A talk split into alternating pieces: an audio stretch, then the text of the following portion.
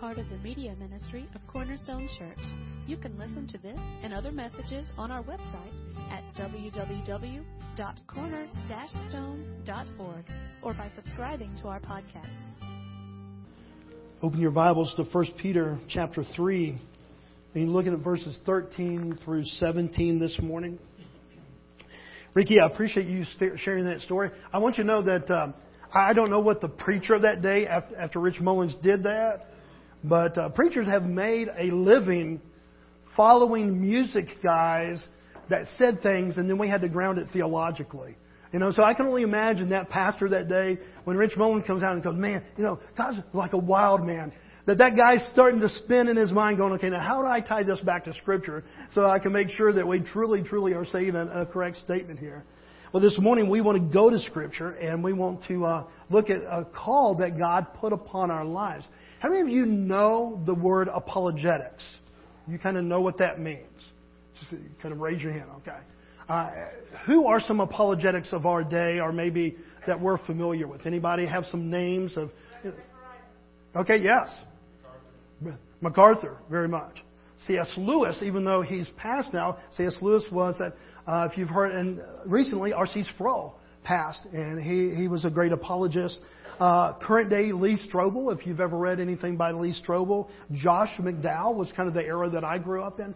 All of these guys are not just pastors or kind of ministers, but, but they really have taken their life where um, they said, okay, I, I want, when we come to the Word of God, I want to be able to kind of defend the truth of Christianity. Now, because that's what the word means. Apologetics means to give a defense. Now, in one way, that's kind of a strange thing that God has called us to be apologists, because we're going to see today that He's called every one of us, not just the rabbis and not just the, the Josh McDowells and not just the R.C. Sproul's, but He's called all of us to actually be apologists, to be ready to give a defense of the hope that God has placed in us. Now, in one way, that seems kind of strange. Because how many of you really feel qualified to give a defense for God? I mean, how could we? I mean, what an impossibility for you and I to give a defense for God and His greatness, His might, and all those things. You and I, I don't care how much we studied, you could have a doctorate, you could have doctorates of doctorates, and you still would not be really worried to go out there and try to explain to people, well, here's, you know, just how God makes sense. So we're, we're going to see today that, that we're called to this mighty task of ready to give a defense.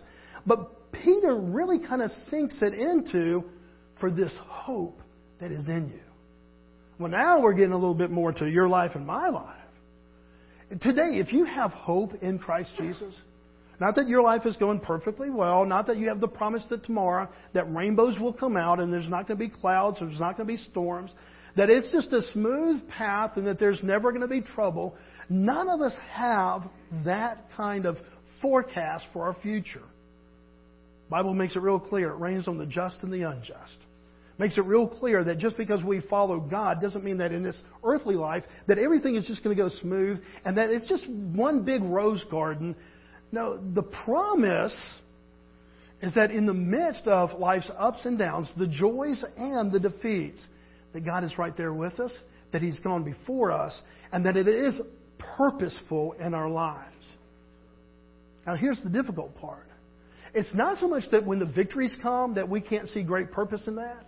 You get the raise at work or you get the job that you want, we're going, yes, God, go. But when you get fired, or somebody else gets the job, or whatever it is, and all of a sudden we see something, as we see, have seen in, in the First Peter so far, sometimes when life's injustices come upon our lives, it's like, are we really to say, okay, God is using this with great purpose? That's really what Peter has been talking about. Because if we go back to that original scene and we see that he's writing this to a multitude of churches of, throughout Asia Minor, uh, we, we've tried not to belabor the point, but remind us of that setting that he's writing to Christians that truly may have to give of their very lives in this persecution against the church. Nero or Claudius, whoever happens to be the Roman ruler at this time, uh, if it's Nero, and we think it's probably more, he has put the full blame of the burning of Rome uh, on Christians. They said, man, it was those Christians that did it. The historical setting here is very, very important because this is not a fun time to be a Christian.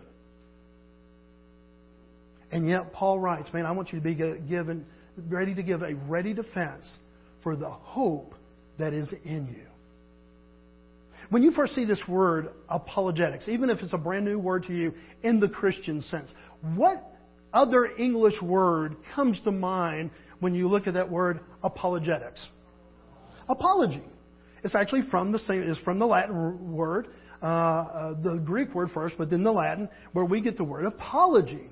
And yet, apologetics is almost the exact opposite in one way of what we think of as an apology. When I was growing up, an apology is something that, you know, I, I had a sister. So you got a brother and a sister. And the word apology came out of my mother's mouth quite often. You go over there and you apologize to your sister. I mean, can you relate? And so, you know, she was expecting for somebody to say, you know, uh, tell, go apologize and say that you're sorry. And, and never did we do that really with a, a broken heart. I, I can't remember a single time that I was a kid that I went over there in full repentance and said, you know, you, you are my sibling. You are blood of my blood. And you are my sister. And I can't believe that I have sunk to a level where I would strike you. Never once, never once did that thought cross my mind. No, usually, I'm sorry. You know, you, you that begrudging. And so when we think of this apology, usually we're thinking about saying that we're sorry for something, admitting our wrong, and asking for forgiveness. Well, that's not really what it means here. The word apologetics, in, and we're going to see it in verse 15, it's actually where we get the word in the New Testament, in, in verse 15. Uh, it's rendered different ways in different translations, but basically, be ready to give a defense. Apologia is the Greek word, means you're ready to make a statement of why you not only feel this way, but why this is truth. And um, I don't know that that's what my mom always wanted. Because if, if I was telling the truth to my sister, what would have come out of my mouth? Not, I'm sorry, not, I apologize, but I hit you because. And usually, you hit me first. How many parents have, have heard that before?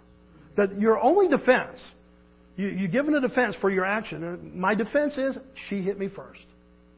And all of a sudden, in your mind, there's a justice to that. And I'm not disagreeing with that. Okay? I'm really not. But here we see that this word is used to be ready to give a defense. And this word this morning is not that you're apologizing. You're not saying you're sorry. It's actually a very strong word.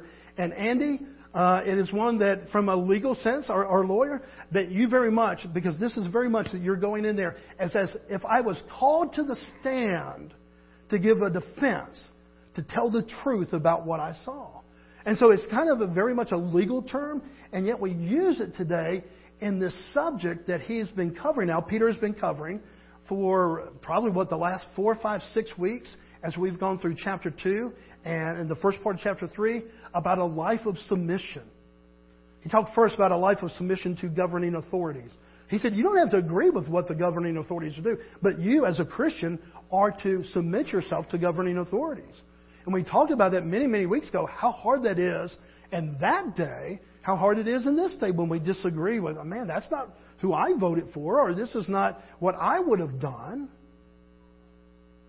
And yet, God says, okay, following me, following me, you submit yourself to the rulers that are there. And we could go back to Romans and we could see that he ties it into uh, that nobody is in power unless God has at least permitted it.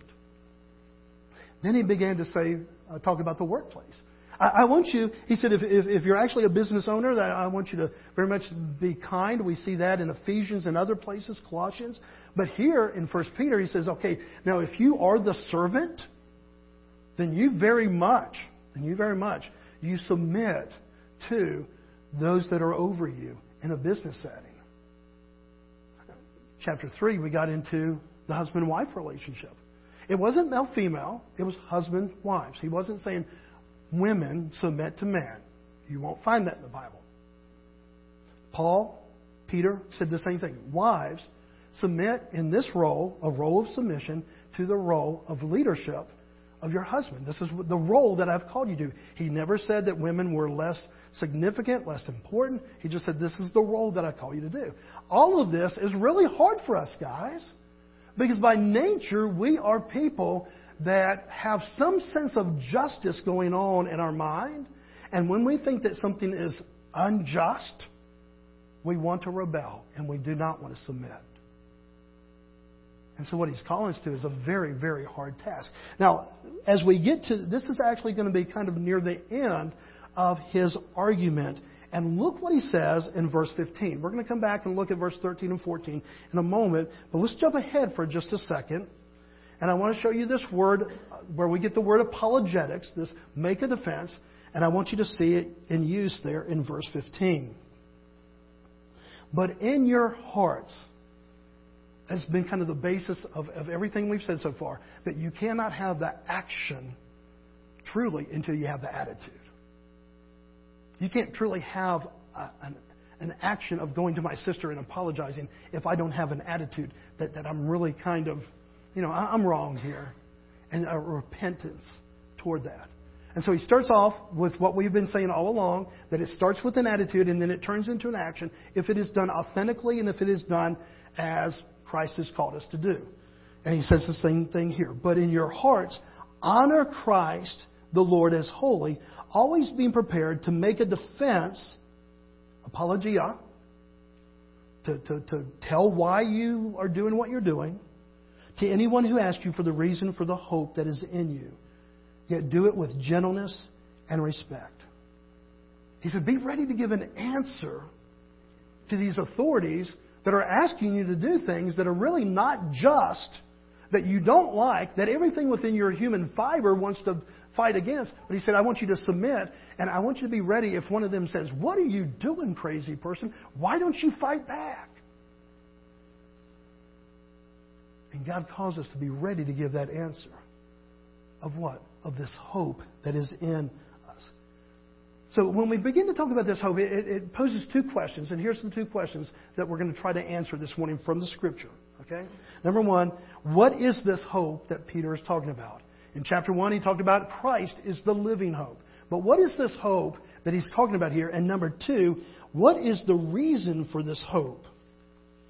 So, number one, what is this hope? Let's really define that. And what is the reason that we have this hope? Let's pray real quick, and then we'll jump right back into the Word. Father, I, pray that this morning that we realize that, uh, that we are a rebellious people. That, Father, that when we feel injustice against ourselves, especially, maybe against our family, against those that we care for and love, that, Father, there is this rebellion, this push, and it is certainly not a push to submit to authorities that are over us. And yet, Father, you wrote this in a context where people could really put this right into practice. And Father, even this very day, 2,000 years later, we see that this is still a struggle for us to live a life, first and foremost, submitted to you, and because of that submission to you, that we submit to others that are around us. So, Father, help us to identify this morning what this hope is. That more and more and more that we might be living examples of this hope. And Father, that people would come to us, scratching their heads, going, why are you reacting? Why do you why are you so crazy? Why would you do this?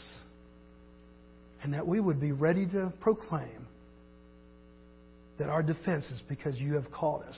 You have set the example in Christ Jesus. Father, show us these things from your word this morning as we pray all these things in, in his perfect name. Amen. What is this hope that Peter is talking about? Chapter 1, again, if you go back to 1 Peter, uh, 1 Peter 1, he calls Christ the living hope.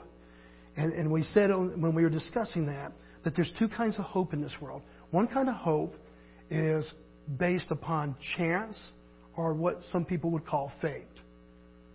Somebody has, uh, uh, you know, a little um, raffle ticket. And if you buy the right raffle trick, ticket, they're going to give you a brand new Corvette. Okay. So, so we pay our five dollars for the raffle ticket and hope that when they call that number at the end of the day that that's ours. Well, scientifically, there is a real number. If there's a thousand tickets and you bought one, you have one in a thousand chance. So I'm not saying that it's pure fate, but but it's one of those things. That hope right there is what are your chances of really winning that Corvette? given that example. One in a thousand, okay? And so there's no guarantee there. You, have got a one in a thousand chance. And so a lot of times when we talk about hope in this world, we're talking about a hope that is kind of like, well, I hope it, you know, doesn't rain next week because I've got this planned. And we're talking about this is what we'd like to happen, but there's really no guarantee. There's nothing factual or scientific that we can say, okay, but this will happen. We're just kind of hoping. And it, make, it opens us up to that maybe there's just fate going on out there. Well, I, I'm telling you, I don't believe in fate. I believe in a sovereign God, that every piece of cosmic dust is under His control. And I don't always understand why God does the things that He does, but I do believe that He ultimately is in control. So that's one kind of hope. I just hope this happens. The other kind of hope, and what we saw Peter talking about, is a hope that is based on truth. And we use the example, and I think is a relevant example for many of us. Not too many people were able to go get your house the very first day and said, okay, here's how much it is, here's the check. I don't know if you've ever been able to do that. Harley and I have never been able to do that yet. Okay, we just go and say, okay, here's the check. We now own the house day one. No, most of us are in this agreement that for the next 15, 20, 25, maybe even 30 years, that we'll pay monthly this amount. And at the end of that time, you will say, you now own the house. Now we consider ourselves owners of the house. How many of you are living in a house right now that you are paying for in, in some kind of monthly payment, but you would consider yourself that that's your house? Okay, you're practicing this kind of real hope. In one way, you really don't own that house, do you? You still owe this amount of money. But because you've entered into this agreement, you're making this methodically, and at the end of that agreement, you expect that bank to be able to come over there and say, here's your title, here's your deed. You own this house. But you do it faithfully every month. Why? Because you really believe that whoever the mortgage company is, that they're going to keep their end of the, the bargain. In other words, it's a hope that's not fully realized yet, but it's one that you have put tremendous faith. How many of you would take your money right now, whatever savings you have, and if there was a new bank on Highway 11, and it was just an old dilapidated house, and out front, written in chalk, Jack's Bank, how many of you would withdraw thirty, forty, fifty thousand dollars? Your your life savings, a hundred thousand dollars, and you've got your life savings, and you would take it down to old Jack and say, "Man, we saw your bank. I was driving by. Here's my life savings." No. Man, one thing we do is we're very careful about this, and when we make decisions, especially with our finances, we make sure, even though it's a hope, it is very much a calculated hope. Do you understand that? Would you agree with that? That where you place your money, how you buy your house, how you do different things, that that's a calculated hope? That's what very much Peter is talking about. This living hope, it is not fully realized. We do not see the end. We know the promise of heaven. We know that we are children of the living God if we've put our full faith and trust in the finished work of Christ. We know that, and yet, are we still open to all kinds of upset? Are we still open to all kinds of disappointment? Are we still open to the vulnerabilities of living in a fallen and broken world? Yeah. And, and here, there's, there's the friction, guys. There's the stretch. I have no doubt I'm a child of the living God. Not because of any merit in me, but because of what Christ has done for me. And yet I still contend with the flesh. I still contend with my fallenness. I still live in a fallen world. There's days that every day you, you, we, look around us and we, we see brokenness all around us and we're reminded of this. And yet I know that one day, guess what? I'm going to reside with Him forever and ever and evermore. It's a faith that is very calculated, that is, in the promise of God's Word and the promises of God, and yet it's not fully realized. That faith between living right now in all the tension of this world and the finished calling of Jesus Christ and the finished product of, of living with Him forever and ever, that gap is the tension that you and I, and that's where Paul, uh, Peter says here, man, I, here's, I want you to submit. And that's why, in one way, we're going, okay, but God asked me to do it, so I want to do it. And yet, here's the realities of why I just don't want to submit to the, my boss. I don't want to submit to my husband. I don't want to submit to this, that, and the other. And all these things that we've seen. So, what is this hope? Look back at verse 13.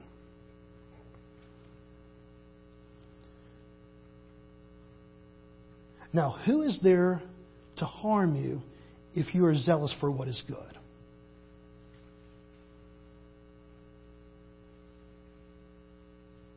Rhetorical question? Calculated question? How do you think Peter asked this? And you can speak out if you, if you have an opinion. Now, who's there to harm you if you're zealous for what is good? It may not be 100% rhetorical, but very much he's leading us to, to an answer. And what do you think? The answer is okay, you do good, and especially if you're, notice that he says the word zealous. If you're zealous for good. He said, man, if you're zealous for good, and again, he doesn't quote a number here. This is me. This is the pastor making commentary aside from the Word of God. He said, you know, there's a 95% chance that you're not going to get pushback if you're just doing good. For example, let me give an example from iServe. A lot of us are familiar with iServe. Uh, you know, thousands and thousands of pounds of food going out three times a month now to people in our community that need food. And a couple of weeks ago, I guess, uh, Sherry, what has it been like three months now that the new one in Athens? And uh, somebody actually said that there's uh, had a little bit of a complaint of of where they were gathering and the noise and all that kind of stuff kind of came out there. And I asked Jeff at, because Saturday was the the latest time, and I said, "Well, did it? I see you're not arrested. I, I see you're not in jail. I, I don't think Sherry had to go bail you out." Did anybody say anything this time? He said, No, you know, it, it went well. I, I'm hoping the truth of what Peter's saying here. He said, Man, when they really see what you're doing, you're feeding people that need food, even lost people, even hard people, even people that really wake up grumpy and go to bed grumpy. Well, look at that and say, you know, how can you really complain? They're doing good. So Peter starts off, he says, Look, I want you to live a life of submission, and I want you to go out, and he equates the submissive, the submissive life to the, things that he's already stated as a good life, that this is a life of service. And he said, I want you to be zealous for it. I don't want you to just do it because you're told to do it. I want you to be zealous for doing good. Because who can bring really a charge against you? Anybody see this this week? Uh, Tyler Perry. Did you see the story, the news story? I mean, Tyler Perry is in the news a lot. Uh, he, now, again, you can say, well, he's got millions and millions of dollars. Yeah, but he doesn't have to share it. This past week, there was some tragedy where uh, the mother of these grown children died, and it was a murder, and uh, it was time to pay rent, and they weren't going to be able to stay there. Tyler Perry came in, not only paid the rent and guaranteed that, uh, guaranteed this mother is now passed, and uh, guaranteed that the kids would have a college fund, this, that, and the other. I, I don't know the spiritual standing of Tyler Perry, okay? I, I don't. I think he claims to be a Christian, and certainly I've heard time and time and time again that Tyler Perry has done these kind of things. And again, you can say, well, he has millions of dollars. Well, we can help too. Uh, point being, I hear that, and I don't know anything about this man's spiritual standing with Christ. And I'm going, that's a pretty good man. At least he's doing a good thing there, that he's helping out these people in need. That's what Peter's talking about. He said, even in just the human flesh, you take the spiritual world aside, you are zealous for doing good. And he said, people, very few people are really going to have argument against that. Look what he says in verse 14. But even if you should suffer for righteousness' sake, let's say that you're out there and you're really doing good, and yet there is that 5% or maybe even that 1%, and somebody comes up and they're just complaining. We used to have the Easter service in, in Suwanee, and in order to get out there, I mean, it's a sunrise service. So you're kind of out there before sunrise, kind of the whole nature of that service. And we had groups that sang, and we had groups, you know, we, everybody, we'd have two to three thousand people out there sometimes, and they would be singing there in the city park. And uh, There was one time that somebody said, Well, you know, there is a noise ordinance. And I probably shouldn't have said that. That was that's not really the spirit that Peter's talking about there. The way that I just that was Bobby. That was nothing but the flesh that said, okay, you know, because I'm going, look, man, we're just doing this for the community. We're not doing this for any reason. Just a whole bunch of churches getting together because we just want to praise God for what He's done and we want to celebrate together as a community. Many, many faiths, many, many races, many, many people from all these different, you know, backgrounds and denominations, and we just want to gather and, and thank God for what He's done. So I see the simplicity, I see the beauty of it. This person saw the loudness of it. And indeed, there is a noise ordinance law. And before sunup, you're not supposed to have that. What God's saying here is, look, man, every once in a while, you're going to run into somebody and they miss what you're doing. And they're going to strain at the gnat. They're going to go, you know, but you are in violation here. I mean, guys, you're going to run into people. There is going to be, and it, realize when I say the 5%, the 95%, 5%, that's Bobby's numbers. Nowhere in the Greek does it say 95% of the time, if you're zealous for good, it's going to work out. I'm just making up some statistics. But would you agree that sometimes we're going to run into people that even if you're zealous for doing good, they're going to find a problem with it? I mean, if you have to think really hard, just think of work. At work, at your vocation. So what's Peter, Peter's instruction here? Look, but even if you should suffer for righteousness' sake, okay, you're doing this for righteousness' sake. You're not doing this so you can be a good guy. You're doing this all because of the call of Christ upon you. You will be blessed. Have no fear of them, nor be troubled. Kind of easier said than done. He said, "Man, just let it, just let it roll off of you. Don't be troubled by it." Because he said, "There's a guarantee here." And this is where your hope is guaranteed. This is what makes it different from fate, chance, and, oh, I hope it's sunny tomorrow. He's talking about this kind of hope that is in solid, solidly embedded in concrete of truth. He said, here's the guarantee. People may oppose you, but God will bless you. Here's the whole thing, guys. It's the Christian calling in your life enough to avoid, or not to avoid, but to take any pushback, rebellion, or, or, or talk that people would have? Knowing that God's going to bless you? Is that reward enough to, to live maybe kind of in this day and time with a little bit of friction, a little bit of where, you know, they call you out or something like that? Because you believe that God truly is going to keep His word? That just like that bank that you're paying your mortgage to, that at the end of this time, the house is yours. And where God says, man, one day you're going to have every, you know, you already have every spiritual blessing, as Paul said in Philippians, in Christ Jesus, but one day it's going to be fully realized. There's the tension of this Christian faith. High calling. I, again, I, I don't know of too many other words that I could preach that we would have a natural rebellion to than submission. And yet this call is persistent. Submit, submit, submit, submit. For the cause of Christ. The example of Christ leading the way. This is how he submitted even to death, death on the cross. So he paves the way. And yet God acknowledges here through Peter's writing, it's inspired by God. It's the truth of God's word. It's his word. He said, Look, man, even if you do get pushback, even if somebody, when you're zealous for doing good and you're doing the right thing and you're living the Christian life and somebody still comes up and pushes back against that, he said, Don't fear them. Because here's your guarantee God's going to bless you. Doesn't say that that blessing is going to come tomorrow. Doesn't mean that that blessing is going to be immediate. He says, man, God's going to bless you. Folks, that's the hope. Our first question what is this hope? That's the hope. That God ever keeps His word. Do you believe that this morning? I mean, I know the natural church answer is, Amen. Yeah, Amen. I, I believe that. Do you believe it to the point of application in the way that you make decisions? Ultimately, that is what Christian faith is.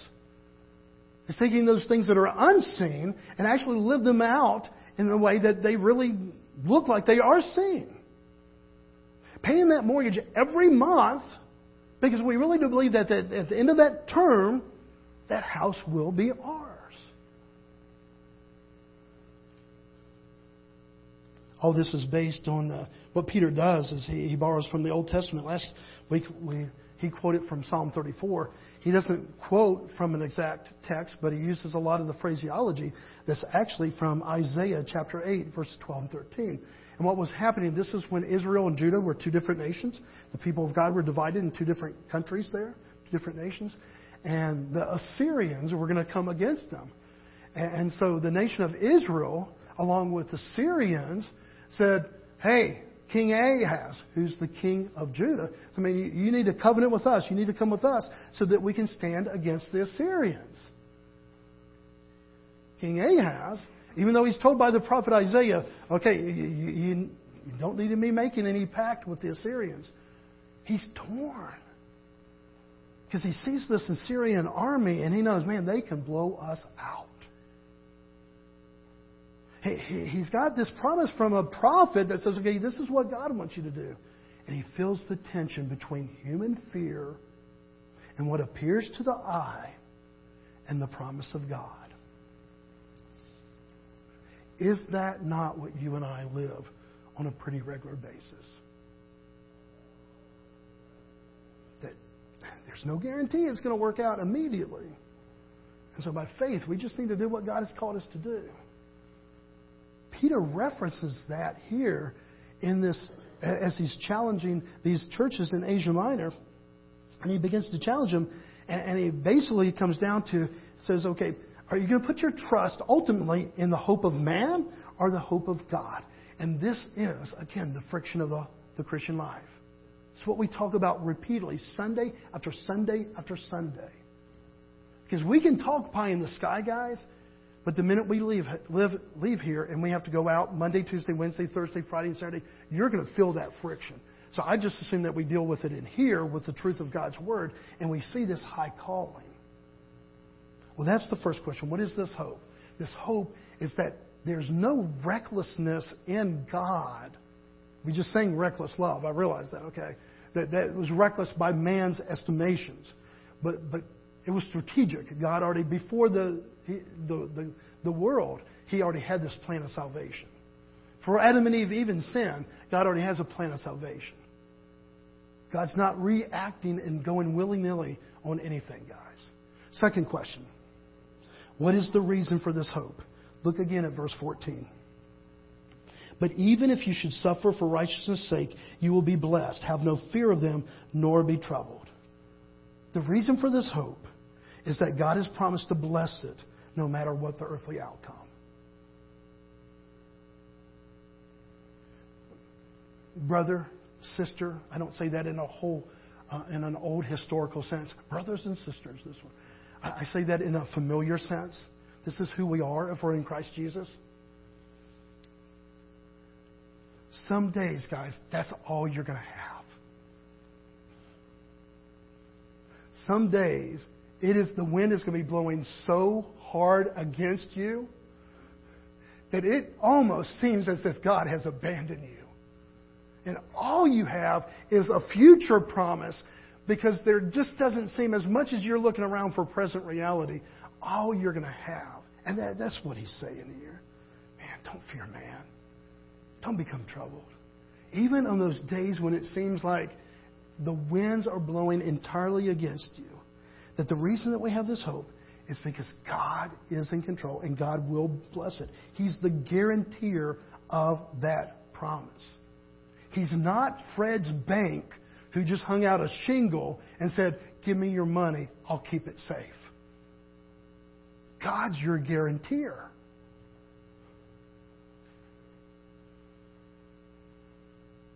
I was putting some money in some investments not too long ago, and I looked and Okay, who has the A plus plus rating? I'm going, I'm not the smartest guy when it comes to all this, so I want to make sure that I, I go to smart people. And part of my releasing some funds into investment was based on their that they had had this fund for over 20 years, that they were an A plus plus company, that they had all these things. I still don't know. In fact, Friday was a really bad day with that investment, if you followed the stock market at all. But it was one of those things. I don't know the ups and downs of that investment, but I kind of hedged my bet a little bit that this guarantor, this company, has a track record of being there. Does that make sense at all? I'm trying to bring real world situations into this mindset. Do you place your trust into the guarantee of God? Because when God calls you to submit this week at work and you really feel like that there's an injustice, guys, the flesh is going to come up and say, this is unjust.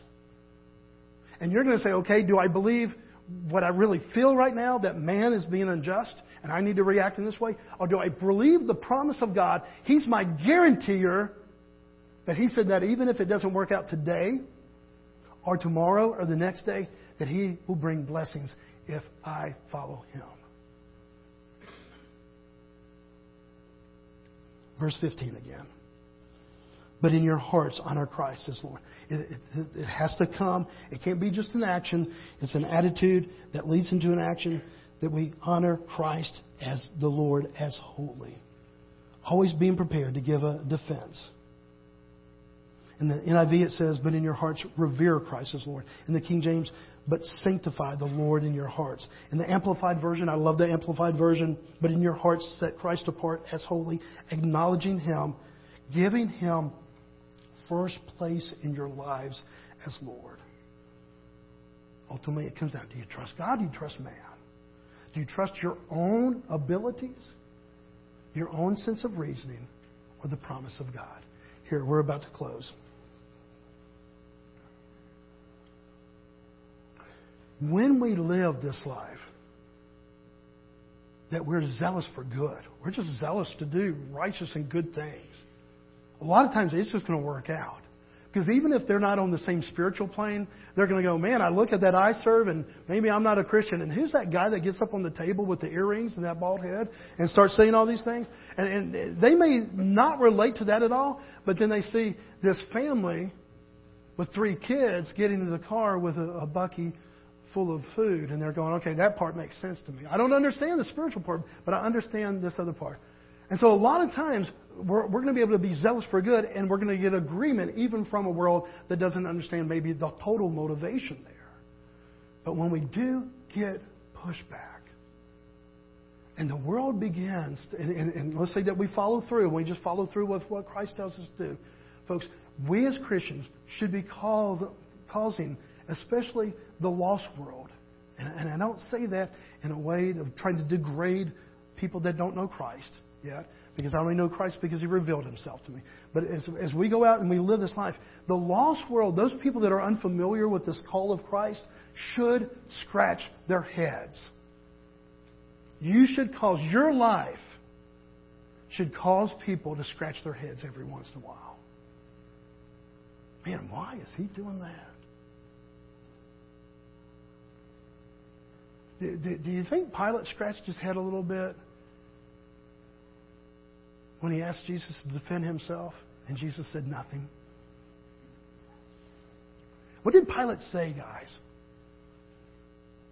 Do you not know that I have the ability to set you free or to sentence you to death? And Jesus the whole time was going, No, you don't. I, I give my life freely, you know. But in Pilate, Pilate was figuratively scratching his head. Why is this guy? I've already determined that he has no sin in him. And, and, but he's not defending himself. This guy easily could defend himself. And yet Jesus sits there silent. And it caused Pilate to scratch his head. And Jesus said, I believe in the plan of my Father more than I put it in the fear of man. In other words, Pilate, you think you're in control? You're not. Before the beginning of the world, this was ordained. That's what causes the world to scratch their head. And we see it every once in a while. Every once in a while, even on the news, you'll be able to see parents of murdered child go and, and, and, and, and love on this, on the murderer, and, and say that they forgive him. That's a head scratcher, guys. You take one of my girls, I don't know that I'm making a beeline to go to you and tell you about Jesus. I might tell you about hell.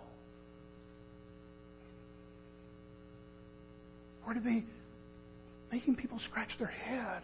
Why? Because we live a life that is submitted to this will of Christ, and it's just going to make us do some odd things. He said, But here's your confidence. And here's the call that comes. When they scratch their head, have a ready defense. The verbiage there, the way that it's structured in the Greek, means always being ready for response.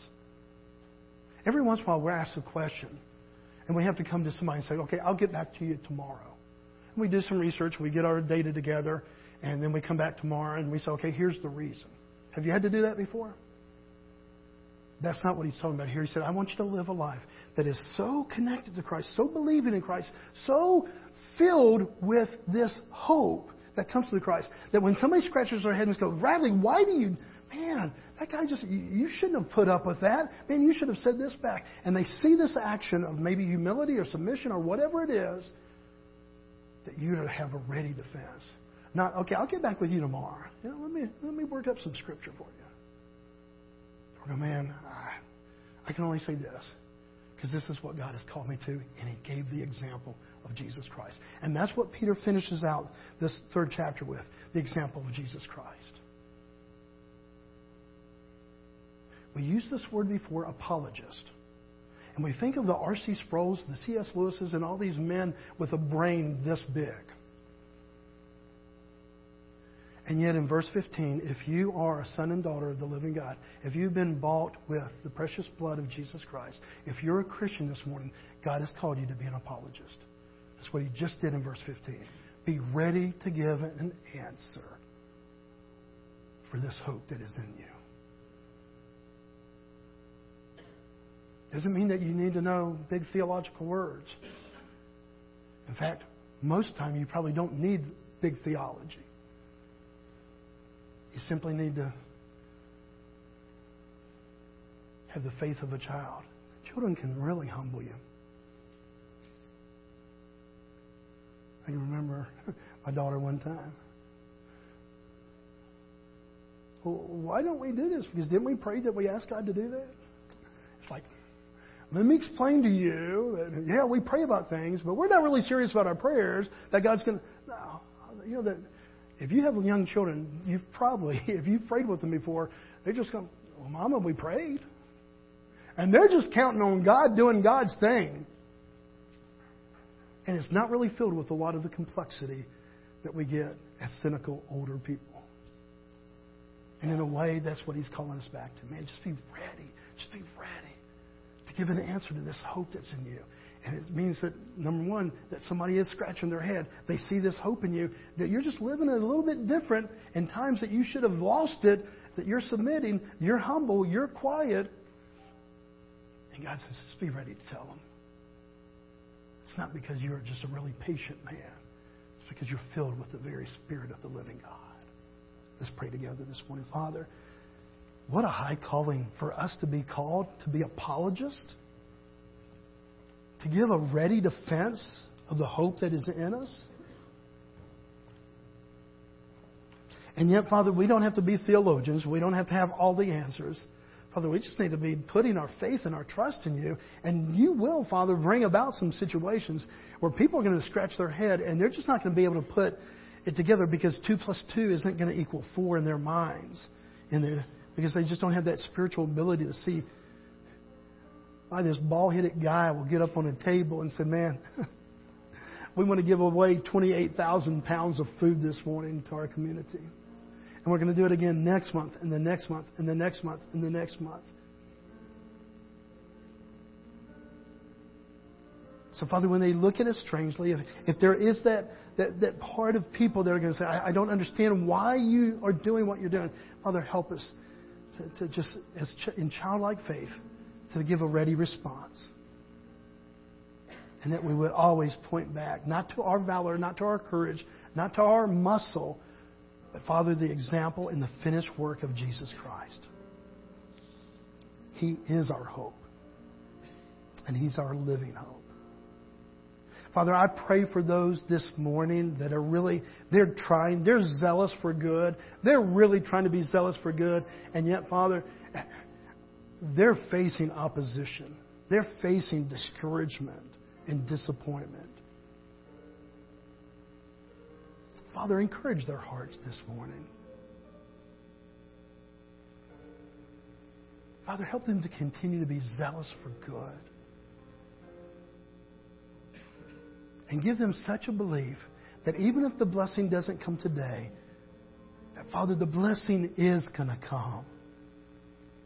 Because you're the guarantor of that blessing. We love you, Father.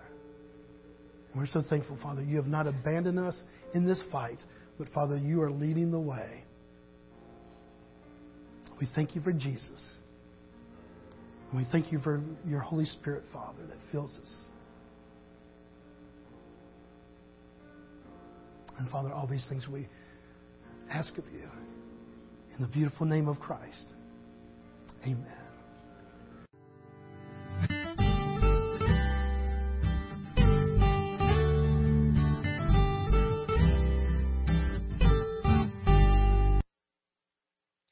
Thank you for listening today.